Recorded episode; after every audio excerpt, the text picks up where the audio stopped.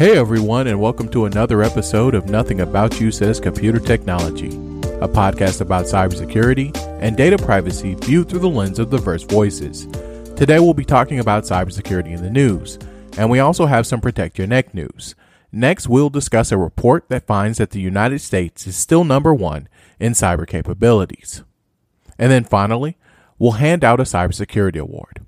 I'm your host, Anthony, a cybersecurity, data privacy, and regulatory attorney based in Oklahoma City. While I am a lawyer, I am not your lawyer, and this podcast should not be considered legal advice.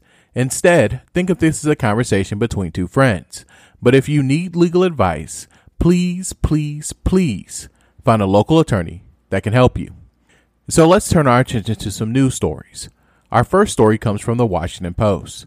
According to a study by the Foundation for Defense of Democracies, it finds that a major cybersecurity attack could cause more economic damage than a natural disaster, like a hurricane. The report found that the indirect effect of a cyber attack can be costlier and have a longer lasting impact than a weather event. Our next story comes from CNBC. Last week, FBI Director Chris Wray testified before Congress. During his testimony before the Senate Appropriation Panel, the director encouraged companies to avoid paying ransomwares because it encourages more attacks, and there is no guarantee that you are getting your information back. The director also explained that the type of ransomware used is becoming more sophisticated. Also, the amount of ransoms has increased. Because of this, he recommends that companies and local governments work with the FBI during a cyber incident. According to Reuters, Mercedes Benz US said that it inadvertently exposed the personal information of almost 1,000 customers and potential customers.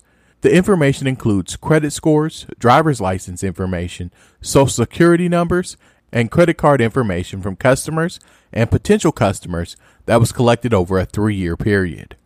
The company is providing impacted people with two years worth of free credit monitoring. Our final story today comes from the Washington Post.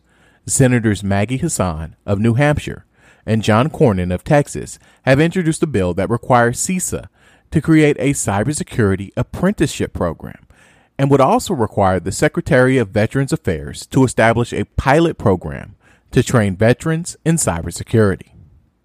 We also have some Protect Your Neck news. During this segment, we will talk about other current scams you should be aware of and other vulnerabilities that you need to address. Think of this as Patch Tuesday and a cybersecurity incident report rolled all into one. The U.S. housing market has exploded, and because of this, criminal hackers are trying to take advantage of this by creating new phishing scams. Attackers are sending emails to victims pretending to be First American Title Company. The email tells victims to click on the link to access closing documents for a housing sale. The link takes the victims to a phishing page that pretends to be a First American website. The website asks users to log in using their Microsoft 360 account. The criminal hackers would then steal the victim's login information. So please, please, please stay safe out there. Or as the Wu Tang Clan tells us, watch your step, kid, and protect your neck.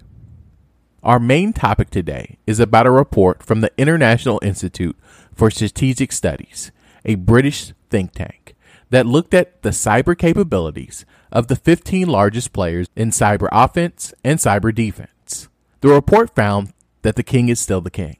The U.S. remains the leader in cyber capabilities, the report found that while Russia, China, the UK, Canada, Australia, Israel, and France remain in a tier behind the United States, China is a fast riser and is on pace to equal the United States' capabilities. Despite being number one, the U.S. is constantly being targeted by other countries, and the U.S. is less likely to strike back because of legal constraints. The report also found that while protecting industries from cyber attacks is a priority for the United States, it isn't a priority for other countries.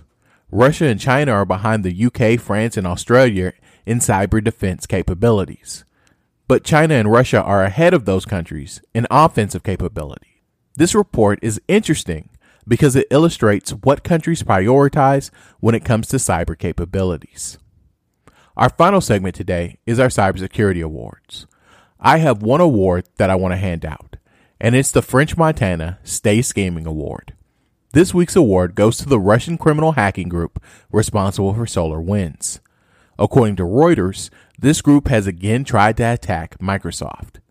The group was able to access a Microsoft customer service account and use that information to try to hack other Microsoft customers. Fortunately, the group was largely unsuccessful, but we should all be aware about what's going on because this group stays scheming. Thank you so much for joining us today on Nothing About You Says Computer Technology. Please subscribe, rate, and review us on iTunes, Stitcher, and Spotify. You can also visit the show's website at nothingaboutYou.com. I'm your host, Anthony, and I'll see everyone next week.